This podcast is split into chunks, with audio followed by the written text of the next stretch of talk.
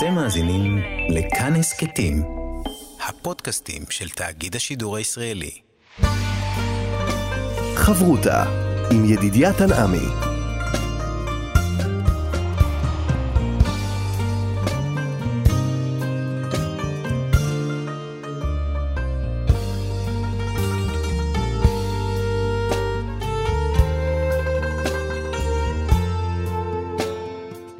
שלום, כאן מורשת חברותה לימוד משותף עם רבנים ואנשי חינוך בנושא תנ"ך, הלכה ואמונה. היום אנחנו לומדים אמונה, יחד עם הרב מתניה ידיד, ראש מרכז ספרא לחינוך וזהות. כאן ליד המיקרופון, ידידיה תנעמי, שלום לך הרב מתניה ידיד. שלום.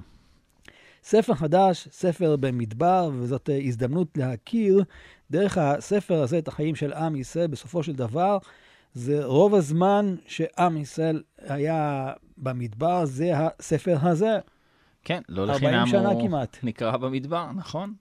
אה, אבל המפתיע, אולי אה, מי שישים לב, בעצם עם ישראל הרי נמצא, כמו שאנחנו תמיד אומרים, במדבר 40 שנה. זה לא יום, זה לא יומיים, זו תקופה ארוכה מאוד בחיי עם אפילו. 40 שנה במדבר, תראה כמה מכונן האמירה הזאת שהיינו במדבר. אבל כמה אנחנו יודעים על השנים האלה במדבר?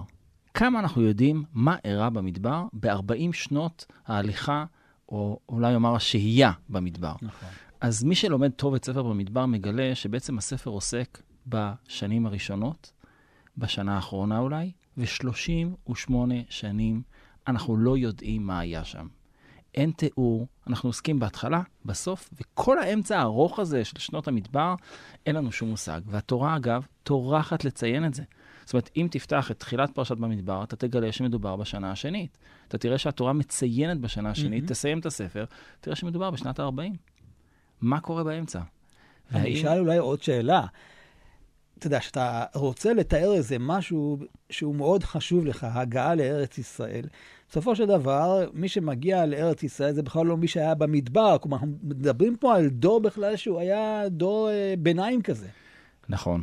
ועד כדי כך שיש ממש כאלה שמחלקים את הספר בחלוקה שאנחנו ציינו, של התחלה וסוף, בעצם כשתי דורות. Mm-hmm. זאת אומרת, שני דורות שהם אה, אה, שונים לחלוטין. אלה יצאו ממצרים, אלה היו צעירים, אלה מבוגרים, אלה מתו במדבר, אלה דור הכניסה לארץ. אבל אני חושב שהקריאה של הספר, ולקרוא לו במדבר, אה, היא לא הקריאה היחידה. ויש עוד כמה אפשרויות לציין את הספר הזה לא רק כהליכה במדבר, אלא כאירוע שמתחולל בתוך ההליכה הזאת, וזה קשור למניין, למספר, לפקודים. למה בעצם צריך לספור את עם ישראל? הקדוש ברוך הוא לא יודע מה המניין? אז כמו תמיד, ידידיה, אצלך אה, שאלת חכם חצי תשובה בהקשר הזה. הקדוש ברוך הוא יודע את המניין, והצורך קשור בשאלה הקודמת שלך. זאת אומרת, אם אתה יוצא למסע ארוך במדבר, מה הדבר הראשון שאתה עושה? עם קבוצה של אנשים. בודק מי יוצא לדרך. בדיוק. זאת אומרת, אם אנחנו הולכים עכשיו למסע במדבר, אתה חייב לדעת כמה אנשים יש לך. זה נכון, ואנחנו עוד אה, נדבר על זה, שהמניין הקודם היה בסך הכל לפני שבעה חודשים. Mm-hmm. קחו את המניין האחרון, שיש בספר uh, שמות, ותראה שיש מניין קודם, שבכרונולוגיה המקראית הוא שבעה חודשים קודם. אז מה הצורך לספור אותם עכשיו? אלא אם כן, אתה רוצה לכנס את כל העם ולהגיד לו, אנחנו הולכים לצאת לדרך. והדרך הזאת יכולה להיות קצרה, יכולה להיות ארוכה, זה נגלה במהלך המסע. לפחות לפי הרשב"ם זה דרך קצרה, כי הוא מונה אותם כדי לדעת מה יהיה המניין שלהם כדי להילחם בארץ. יפה. אז העם יכול לחשוב, בכל מקרה, כך או כך, למדבר או לארץ ישראל, אנחנו הולכים כאן למסע. Mm-hmm. המסע הוא כניסה לארץ ומלחמה בעמים הכנעניים שיש שם, או מסע במדבר. אז לפחות המניין הראשון הוא מאוד מאוד מובן, אתה יוצא לדרך, גם אם ספרת לפני כמה חודשים, כדאי שתדע עם מי אתה יוצא לדרך. אבל חכמינו אה, אה, קבעו שהספר הזה הוא מצד אחד נקרא במדבר, ומצד שני ייקרא חומש הפקודים. זאת אומרת, שים לב, בסך הכל בספר הזה יש שני פקודים, שני מפקדים. בהתחלה ובסוף. כן, שני מפקדים. אגב, באותו מספר כמעט בדיוק. Mm-hmm. ויש עוד מפקד אחד קטן של הלוויים. אז גם אם אתה רוצה להרחיב את זה, יש לך שלושה מפקדים. בספר הזה קוראים דברים דרמטיים מאוד, חטא המרגלים, קורח ועדתו, וחז"ל מבקשים ממך, שים לב לא רק לאירועים שקורים, אלא גם למספר. והמספר שמונים כבר בפרשת השבוע שלנו, אם נסתכל רגע אחד על המספר, על הסיכום של המספר, הוא מספר מאוד מעניין. אני בטוח שלפחות לחלק מהמאזינים, זה יקפיץ אותם לאירוע אחר לחלוטין. אז קודם כל המספר של המניין של כל השבטים, בסדר? הוא באזור ה-600,000. שזה 60 מספר אה, מוכר לנו, מוכר לנו מספר מאוד. סמלי. ולמה הוא מספר סמלי? לא רק בגלל יציאת מצרים, 60 ריבו, 600 אלף, אגב, אם רוצים את המספר המדויק, אז זה 603,550. בתורה תמיד המספרים הם נורא מדויקים. זה לא 552, זה 550. מתי היה לנו עוד פעם איזה 60 ריבו? וכשאתה מסתכל בקורות ימי ישראל, אז אתה לא צריך ללכת רחוק. לך 100 שנים האחרונות, ותגלה שהמספר הזה הוא מאוד מאוד חשוב. וכשמדברים על היישוב הישן, מה שהיום המחקר פחות אוהב את השם הזה, אבל כשדיברו במחקרים מופיע הרבה מאוד היישוב הישן, אתה מגיע לכך שב-1948, עברנו לא מזמן את יום העצמאות, היו פה 650 אלף איש. ההיסטוריה חוזרת. ההיסטוריה ממש חוזרת, ואולי זה גם פתחו של מסע. זאת אומרת, אם אנחנו יוצאים ממצרים 60 ריבו, ובמסגרת המפקדים במדבר אנחנו 60 ריבו, ובהקמת המדינה אנחנו 60 ריבו, לא הגענו אל המנוחה והנחלה. אנחנו עדיין במסע, אנחנו עדיין בתהליך שחלקו דורש מאיתנו קום והתהלך בארץ, וחלקו דורש מאיתנו אולי מסע רוחני. תראה, גם אנחנו יודעים שהמספר של עם ישראל, המפקד הזה, לפחות לפי המדרשים, זה מתוך חיבתם הקדוש ברוך הוא מונה אותם. עכשיו, בסדר, זה נשמע ככה, הקדוש ברוך הוא אוהב אותם, אבל אולי יש כאן משהו יותר גדול, ש... שאתה סופר כל אחד בתרתי משמע, כאילו לא רק את ה-1, 2, 3, אלא אתה סופר אותו, נותן לו חשיבות. לכן גם האור החיים הקדוש אומר, שאו כתוב, ולא מנו או תספרו. תנסה אותם, או, תרים אותם, בדיוק. תספור כלומר, אתה אותם. נותן לכל אחד את המקום שלו, והוא לא מרגיש כפרט רק. ולספור אותם שוב ושוב, זה לתת לו מקום. אני, אני חייב להגיד שבתודעה היהודית של היום, למילה מספר יש גם קונוטציה קשה מאוד. קשה מאוד. לתת לאדם מספר, זה, זה, זה, זה השואה מבחינתנו. זה הסמל החזק ביותר של להפוך בן אדם עם אישיות, עם משפחה, עם קהילה, עם נפש, עם נשמה, בסך הכל למספר. כן. ומהצד השני, תראה כמה זה חשוב פה. המספר הופך להיות סמל של מחצית השקל, למשל. במניין הקודם, כל אחד היה צריך לתת מחצית שקל. אגב, חלק מהמפרשים אומרים שגם המניין כאן היה על ידי מחצית שקל. זאת אומרת, אמנם זה לא כתוב במפורש בפסוקים, אבל חלק מהמפרשים אומרים, אז איך מנו אותם? איך מנו אותם? הרי אסור לספור. כן. ואנחנו יודעים מה קרה לדוד המלך כשהוא ספר, Mhm. נכון? בהמשך, ה, בהמשך הנביאים. אם כן, המספר יכול להיות מספר שמנמיך, משפיל, רומס את כבוד האדם, והמספר יכול להגיד, אתה חשוב לי, אני רוצה לספור אותך, נכון? כשאומרים היום אתה לא סופר אותי, בדיוק. לזה אתה מתכוון. נכון. לזה אתה מתכוון. עכשיו, בואו נראה ונתבונן בדברים שהספירה הייתה לא רק ספירה אישית, היא הייתה מחוברת לבית האבות, לשבט ולעם כולו, וגם כשאתה מסתכל ממעוף הציפור על, על השבטים, אתה רואה את הסדר, את הארגון הזה. אז אתה ממש עכשיו קיבצת וקיבצת את כל פרשת במדבר. יש בה גם עניין, יש בה גם תפקידים, יש בה גם דגלים, הכל יש בה. כן. אבל אני חושב שאתה נגעת בנקודה מאוד נכונה, שהיא קשורה בזה שאתה, אה, משה רבנו לא סופר את העם, הוא יושב באיזה מקום יפה וסופר אותו. הוא הולך עם ראש כל שבט. זה לא הלשכה המרכזית לא- לסטטיסטיקה, ששולחת נציגים, או דרך האינטרנט. ראש הלשכה המרכזית לסטטיסטיקה יוצא יחד עם. ראש העיר, והולך וסופר את השבט שלו. מה זה אומר? זה אומר, א', חשיבות. א', חשיבות. התייחסות. התייחסות, חשיבות, רצון באמת אה, להגיע למספר המדויק.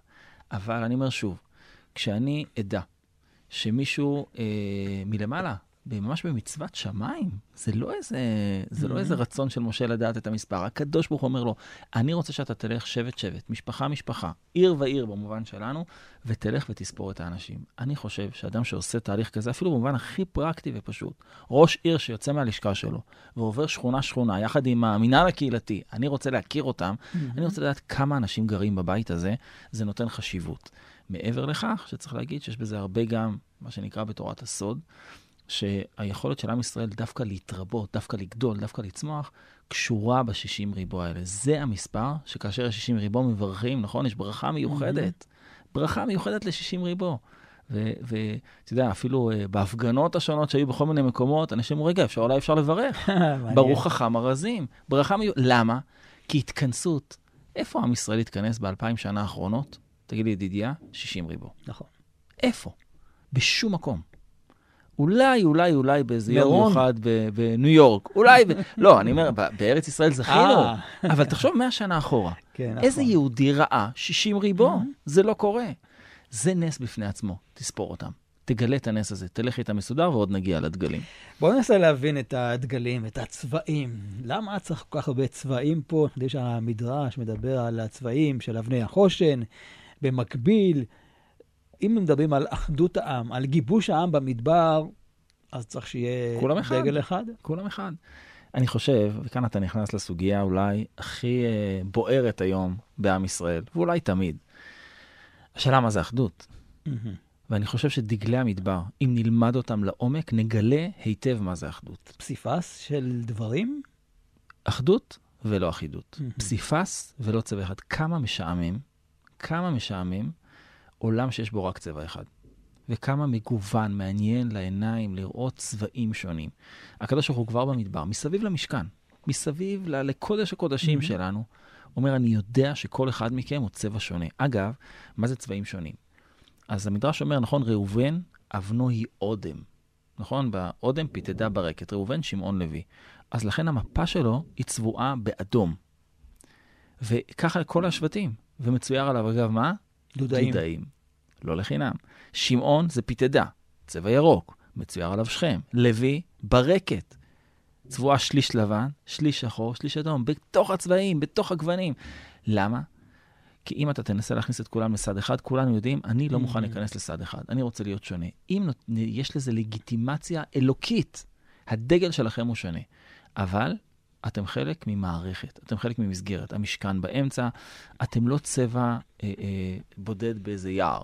כלומר, כל אחד יש לו את הייחודיות, והצבע הזה הוא בעצם נותן לו את התמונה היפה. ולכן דגלי המדבר. זאת אומרת, אני אה, רוצה שתראה, את הלא- אם תראה אתה צבע מגיע אחד, לארץ, זה כבר דגל אחד? לא. לא, ולכן הנחלות.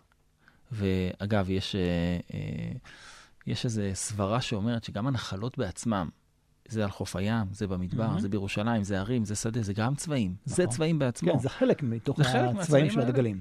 נכון, ולכן הקדוש ברוך הוא בעצם מלמד אותנו איך לחיות כעם מגוון, לא מאוחד, אבל יודע לחיות עם צבעים שונים.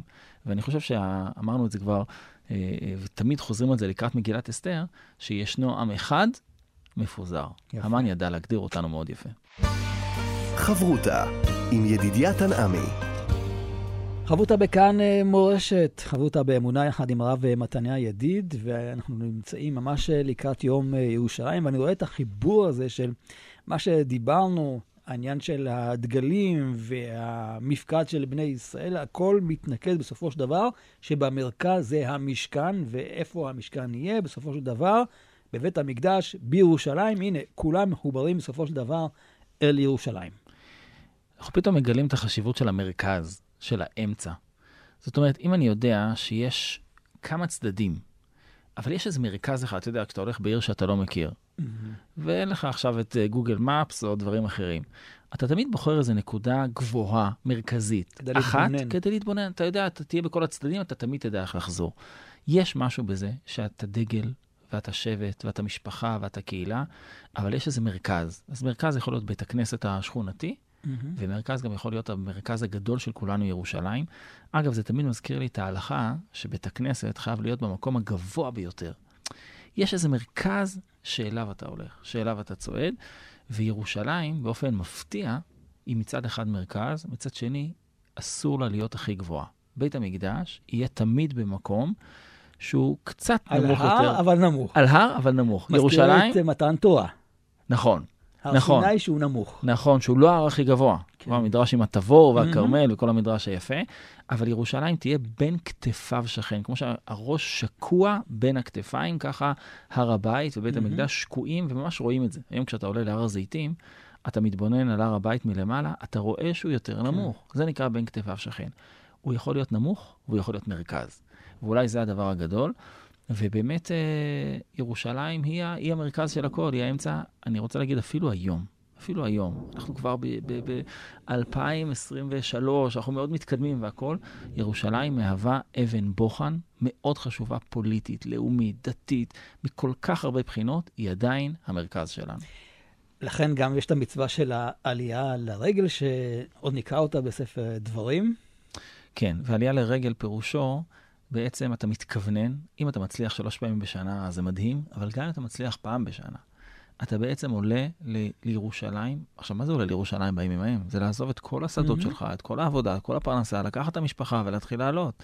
זה דבר שהוא מאוד מאוד קשה, אבל גם בימינו, גם בימינו, להגיע לירושלים, לעלות לרגל, יש הרבה אנשים שאני מכיר שבחול המועד מקפידים לעלות, אה, אה, להגיע לירושלים, mm-hmm. ואפילו לראות, ככה מספרים בשם הרב שלמה זלמן אוירבך, זכר צדיק לברכה, שהיה מקפיד לראות, לא יודע אם זה נכון, את רצפת האזהרה. זאת אומרת, לעלות למקום גבוה, לראות כדי לפחות שיהיה לנו איזושהי תפיסה בעלייה לרגל.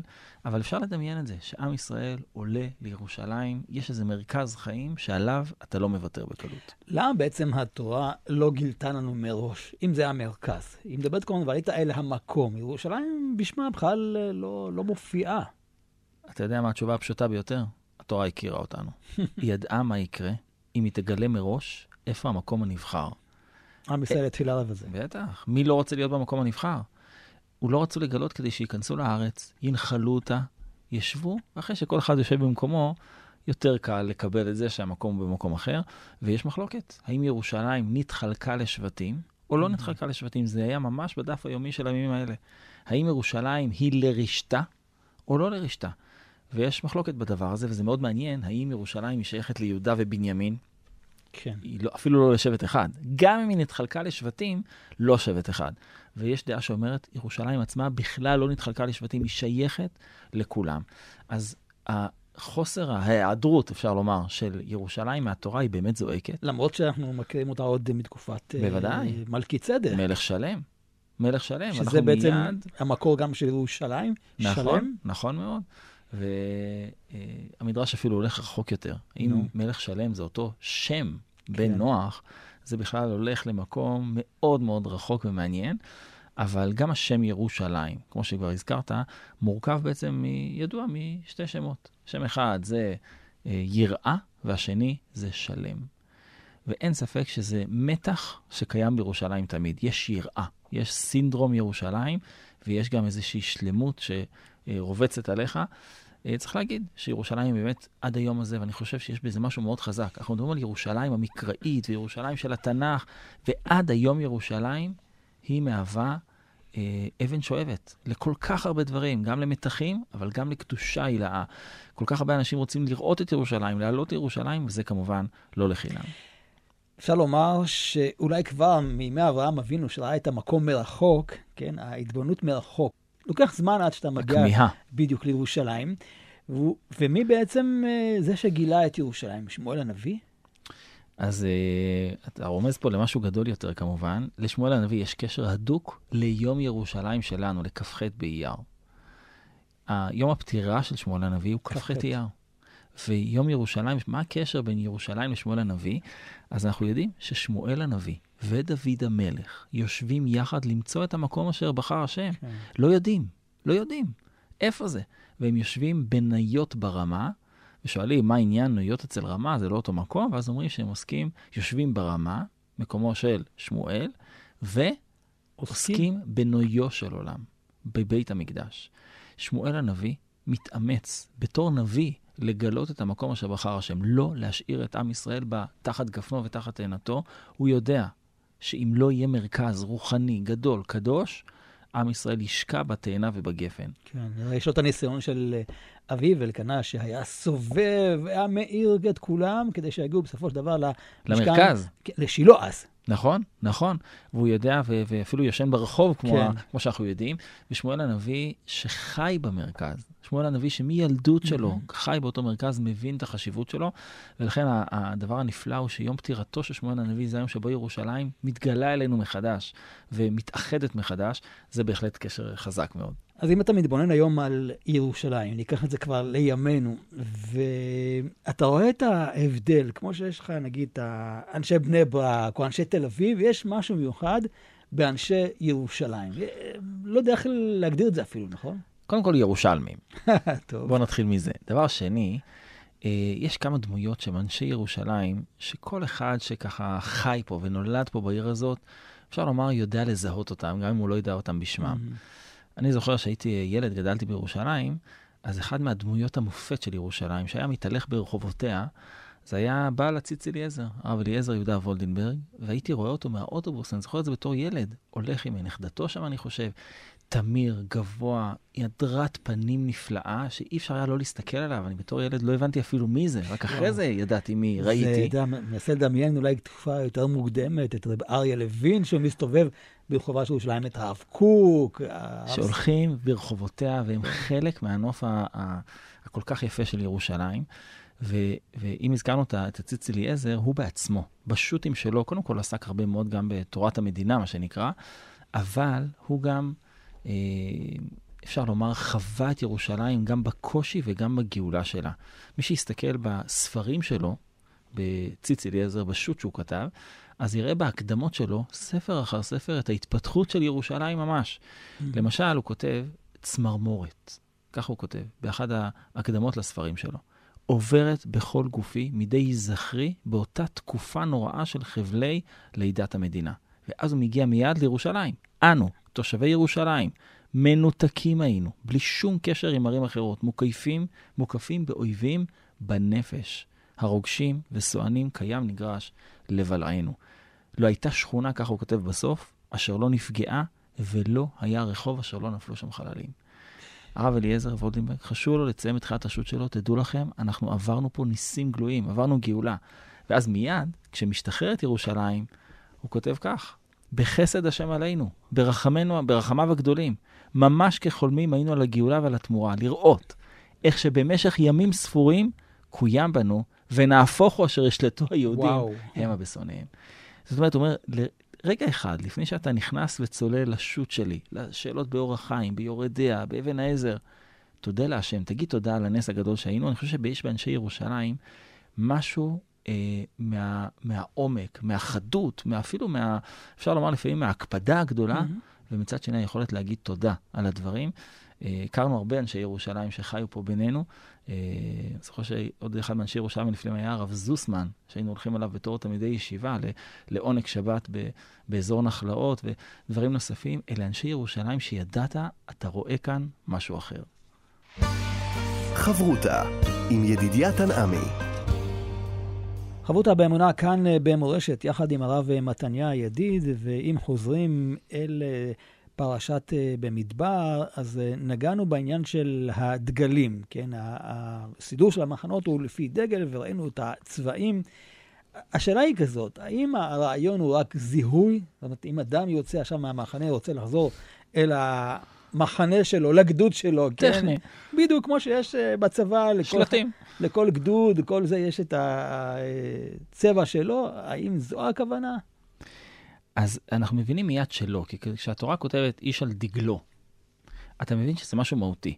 איש חייב להיות על הדגל שלו. הוא קודם כל משוייך אליו, הוא חלק ממנו, ואנחנו אה, קצת מהים על הדבר הזה. זאת אומרת, אנחנו מתייחסים לזה באופן, אה, אתה יודע, זה, זה איזשהו שלט, איזשהו סימן, אל, אל תתייחס לזה ביותר חשיבות.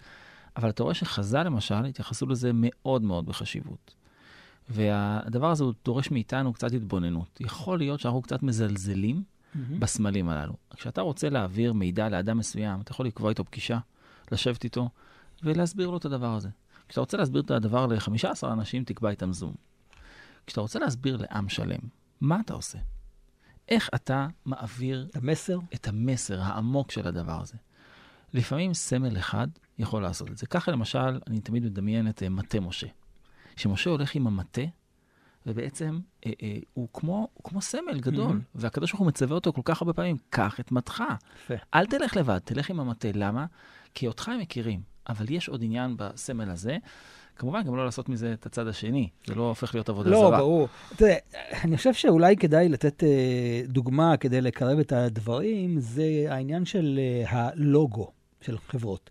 אתה יודע, כמה הם משקיעים כסף כדי למתג את החברה ועל המכוניות, על הרבה דברים. אתה רואה את הלוגו, אתה אומר, אני יודע על מה מדובר. נכון, ובחירת הצבע והדיוק של הלוגו ומה הוא משדר והכל. אבל נדמה לי שגם למשל, אתה לוקח, הזכרנו את משה רבנו, קח למשל את מלחמת עמלק. והיה כאשר ירים משה את ידו וגבר ישראל. למה הוא צריך להרים את היד בכלל? הרי אם, מה זה נותן? כאשר היו שמים את ליבם לאביהם שבשמיים, מסתכלים כלפי מעלה וכולי. אני חושב שהתורה מלמדת אותנו לא לזלזל בסמלים הפשוטים. לא לזלזל באפשרות של כל העם להתחבר למשהו שהוא עוצמתי, שהוא חזק, שהוא מבטא משהו, שהוא מסמל משהו. ואם אני שואל את עצמי, איפה מופיע למשל המילה סמל בתנ"ך? האם יש סמלים בתנ"ך? סמל, המילה סמל כן, עצמו. אז זה מופיע. לא רק שמופיע, זה מופיע בהקשר אומנם טרגי, אבל תראה את המשמעות שלו. כשיחזקאל מתאר שהקדוש ברוך הוא לוקח אותו בציצית ראשו ושם אותו בתוך בית המקדש כדי שיראה את התועבות שעם ישראל עושה שם, מה הוא רואה שם? הוא רואה שם את סמל הקנאה המקנה. זאת אומרת, עם ישראל לא מסתפק בלעבוד עבודה זרה. הוא הופך את זה לסמל. Mm. זה הסמל הגדול. אז תחשוב מה קורה בצד החיובי של העניין הזה. כלומר, סמל הוא בעצם תוכן שהוא מייצג... הוא, הוא, הוא מייצג את המשמעות בסוף שאתה נותן לו. או. אבל אומרת התורה, אל תוותר על המשמעות הזאת. תן לו משמעות. אתה רוצה דגל? שים דגל שמתאים לצבע שלך. אם, אם הצבע של ראובן זה אודם, האם סתם נבחר לו הצבע האדום כי יעשו שם הגרלה? התשובה היא לא. התשובה היא בוודאי שהצבע האדום מבטא משהו. בוודאי שהצבע הירוק מבטא משהו. למה צריך לשים תכלת בציצית? נכון? הגמרא שואלת את זה. נכון. והיא עונה. אתה יודע למה? כי תכלת דומה לים, וים דומה לרקיע. אני רוצה שכשאתה מתבונן בסמל הזה של התכלת בציצית, זה יעורר. זה יעורר בך. עכשיו, זה לא מעורר סתם. כי הגמרא מספרת שכשהורדוס מנסה לכפר על חטאיו והורג את כל חכמי ישראל, ואחרי זה הוא מנסה לכפר, לבנות בית המקדש, הוא רוצה לצפות אותו בזהב. וחלק מהתהליך היה לשים איזה דבק, אני יודע מה, משהו, ודבק היה בצבע תכלת. אמרו לו חכמים, תעצור. תשאיר את זה ככה. אנחנו רוצים שמי שיגיע למקדש יראה את צבע התכלת, כמו הציצית. זאת אומרת, חכמים הבינו שחלק מהתהליך של ההפנמה זה דווקא הסמלים שאנחנו חיים בתוכם. אני חייב להגיד לך שפעם מאוד לא אהבתי את המילה טקסים. כי טקס היה נשמע לי משהו מאוד חיצוני, מאוד uh, כזה מלאכותי, והבנתי כמה חשיבותם של טקסים בחיינו. אנחנו אומנם לא קוראים לקידוש טקס, אבל קידוש הוא סוג של טקס, הוא סוג של סמל. ואנחנו מקדשים את זה, ואנחנו עושים את זה הכי טוב שאפשר, מהבחינה הזאת שאנחנו יודעים שזה מה שמטמיע בסוף את המסרים שאנחנו רוצים. ורואים את זה גם, גם היום, בסמל של המדינה, השילוב של הדגל, כחול לבן וטלית. המגן דוד שבפנים. אגב, אני הבנתי את זה פעם, הלכתי, דיברנו על ירושלים, הלכתי כן. ברחובות ירושלים. זה היה בשבת, הלכתי ליד המלונות אה, בכניסה לירושלים, ופתאום אני רואה אוטובוס שלם עוצר לידי, ואנשים מצלמים אותי, ולא הבנתי מה, איזה, איך הייתי היית- מפורסם פתאום, הייתי עם טלית. ותיירים יפנים עמדו לצלם אותי עם הטלית, ואז הבנתי פתאום, יש פה איזה משהו, יש פה איזה סמל, זה משהו מיוחד. וואו. כן, אני חושב שבאמת יש משהו בסמלים האלה. קח את המגן דוד. מגן דוד זה סמל אה, שהוא לא בהכרח יהודי במקור שלו, יש על זה הרבה תשובות, אפילו רב משה פיינשטיין כתב תשובה שלמה על המגן דוד. אני זוכר שביקרתי פעם אחת באיזה מדינה באירופה, ופתאום אני רואה למעלה מאוד התלהבתי, מלא בתים עם מגני דוד. ומישהו ברחוב אמר לי, זה לא מה שאתה חושב, זה לא, לא אירוע יהודי, זה אירוע אחר לגמרי. ובכל זאת המגן דוד מבחינתי, היום הוא, הוא כמעט קדוש. כי הוא הפך להיות הסמל, נתנו לו משמעות, הוא הפך להיות הסמל, ונדמה לי ש, שככה הדברים עובדים. סמל המדינה, המנורה ששם, זה גם משהו הבחירה, שמיוחד. נכון? ואנחנו יודעים כמה, כמה הצעות נשלחו, מה יהיה סמל המדינה, ויש על זה, כדאי לקרוא על זה אה, סיפורים שלמים, אבל סמל המנורה, שאנחנו הפכנו אותו לסמל החירות בחזרה, לקחו לנו אותו לרומא, והנה אנחנו מחזירים איזה סמל רב עוצמה זה. ואני חייב להגיד שגם גם בחיים הפרטיים יש לך כל מיני סמלים, יש לך דברים שאתה מזכירים לך דברים, ואתה רוצה לקנות את הכוס הזאת, כי אתה יודע שאם תשים אותה על השולחן, זה מה שיזכיר לך את החוויה החזקה שהייתה. לי נדמה שאסור לנו לזלזל בזה, זה נשמע קטנוני, בסוף זה כוח רב עוצמה. אבל אין סכנה שמקדשים את הסמל ולא מתבוננים על התוכן שלו? אז כן, יש לזה סכנה גדולה, ונדמה לי שאולי הדוגמה החזקה ביותר, שני, אולי שתי דוגמאות שקשורות לאותו דבר. הר סיני לא הפך להיות קדוש. ניתנה בו תורה, וירד השם על הר סיני. הייתי מצפה שזה יהיה ההר הכי קדוש בעולם. אין בו שום קדושה. במשוך היובל, הם היה בהר. לו בהר, תעלה חופשי. והדבר השני זה קברו של משה רבנו, שנעלם. למה הוא נעלם? כדי שלא יהפכו אותו לסמל, לא יהפכו אותו לעבודה זרה. במקומות רבי עוצמה, יש גם סכנה גדולה. חברותה עם ידידיה תנעמי. חברותה בכאן אה, מורשת, יחד עם הרב מתניה ידיד. עכשיו אנחנו אל הרעיון המעורר השראה. ואם דיברנו על ירושלים, אני רוצה סיפור על ירושלים. קצת להכיר את ההוואי של ירושלים. אז uh, אנחנו יודעים שכשבית המקדש היה בירושלים, היה אחד הקורבנות אולי המיוחדים ביותר, שאדם היה צריך להביא לבית המקדש, אבל אנחנו רגילים שאדם מביא לבית המקדש קורבן, mm-hmm. הוא, אתה יודע, אם הוא רוצה להודות, הוא מביא עולה, הוא רוצה לכפר על חטא, מביא חטאת, והולך הביתה.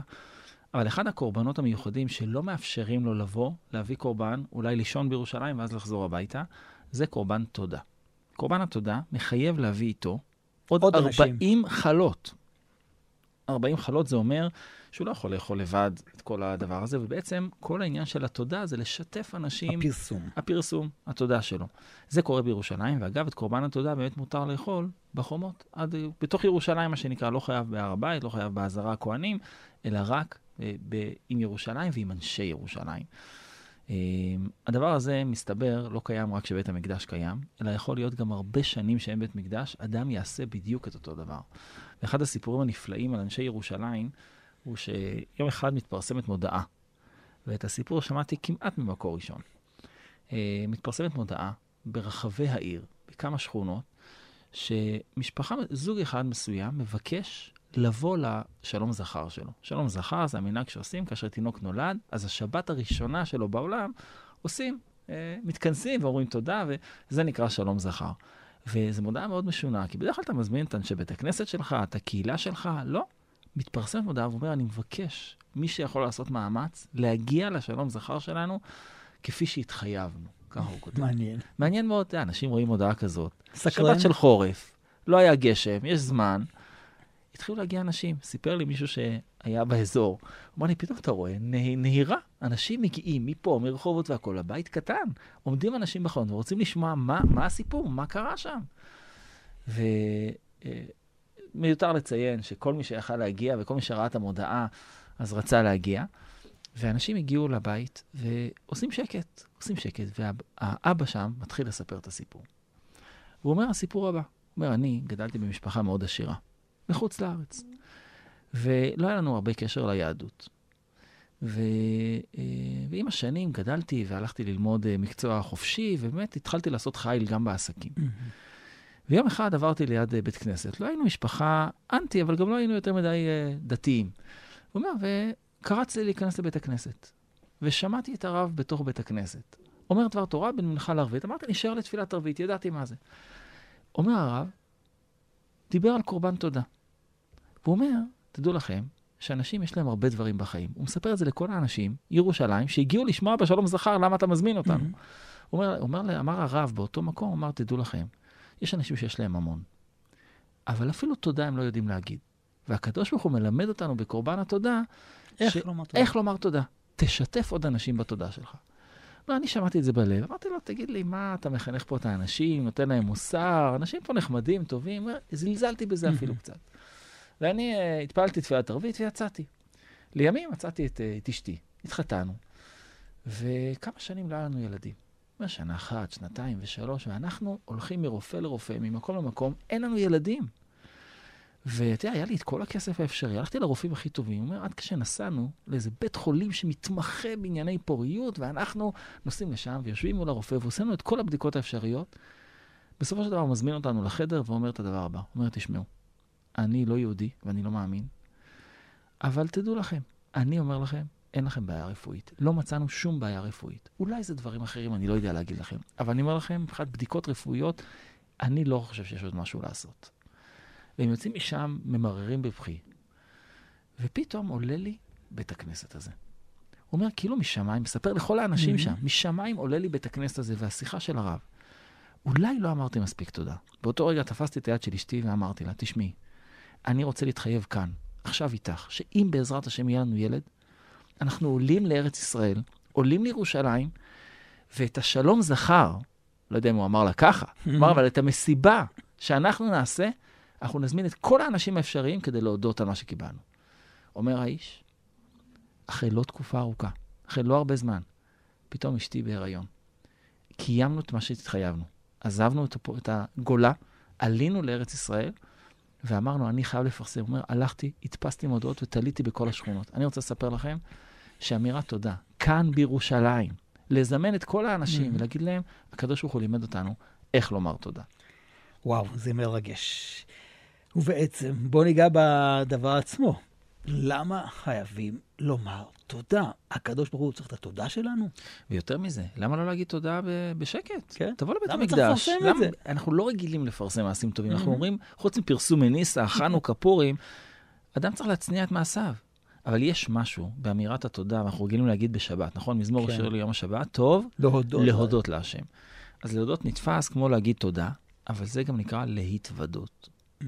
מלשון וידוי. טוב להודות להשם, לתודה יש אלמנט אחד של להגיד לך תודה על מה שהבאת לי ועשית לי, ואלמנט אחד שאני יודע שאני זקוק לך. להתוודות פירושו להגיד, אני לא הייתי יכול בלעדיך. להגיד תודה להשם פירושו זה הבנה שהחיים שלנו כאן, הם לא, אנחנו לא לבד פה, אנחנו לא לבד. ולכן כשאני משתף אנשים אחרים, אוכל איתם 40 חלות, גם, גם, להרבה, גם להרבה אנשים קשה לאכול 40 חלות, כמה אנשים צריך לדבר הזה? ואתה אומר בעצם, אני רוצה להגיד לכולם, אני לא יכול גם בלעדיכם. אתה יודע גם מתי זה ניכר? בשמחת חתן וכלה. נכון? כתוב, כל המשמח חתן וכלה, ואני שואל את עצמי היום, אותם צריך לשמח. יש כל כך הרבה אנשים שצריך לשמח, חתן וכלה זה הזוג המאושר עכשיו. כן. אנחנו אומרים להם, והם אומרים לנו, אנחנו לא יכולים באמת לשמוח לבד, ולהגיד תודה לבד. זה מחבר אותנו לכל מה שבעצם למדנו במהלך הלימוד שלנו, של הביחד הזה. כלומר, כל אחד יש לו את הצבע שלו, אבל הביחד נותן את האפקט הגדול. ולכן, איך ירושלים נקראת? עיר שחוברה לה, שחוברה לה יחדיו. איזה יופי. זה חוברה לה יחדיו. זאת אומרת, אם אנחנו יודעים להתחבר, אנחנו נהיה שלמים. ואם אנחנו לא יודעים להתחבר, וירושלים אנחנו יודעים כמה היא נפיצה, Mhm. אנחנו יודעים כמה קשה לפעמים. וזאת העיר דווקא, אם שם נתחבר, נוכל להתחבר בכל המקומות כולם. חוברה לה זה לשון גם של חברים. זאת אומרת, אה, העניין של החיבור הזה הוא, הוא חיבור תורני, כן? הביטוי של חבר הוא ביטוי של אדם של תורה. זה ממש מה שהמדרש. אומר. על זה, ממש. מה שאתה אומר עכשיו. עיר שחוברה לה יחדיו, שעושה כל ישראל חברים. נכון, אנחנו מכירים את המושג כל ישראל. חברים? זה הדיבור. הדיבור הוא שעיר שחוברה לה יחדיו פירושו דווקא ירושלים.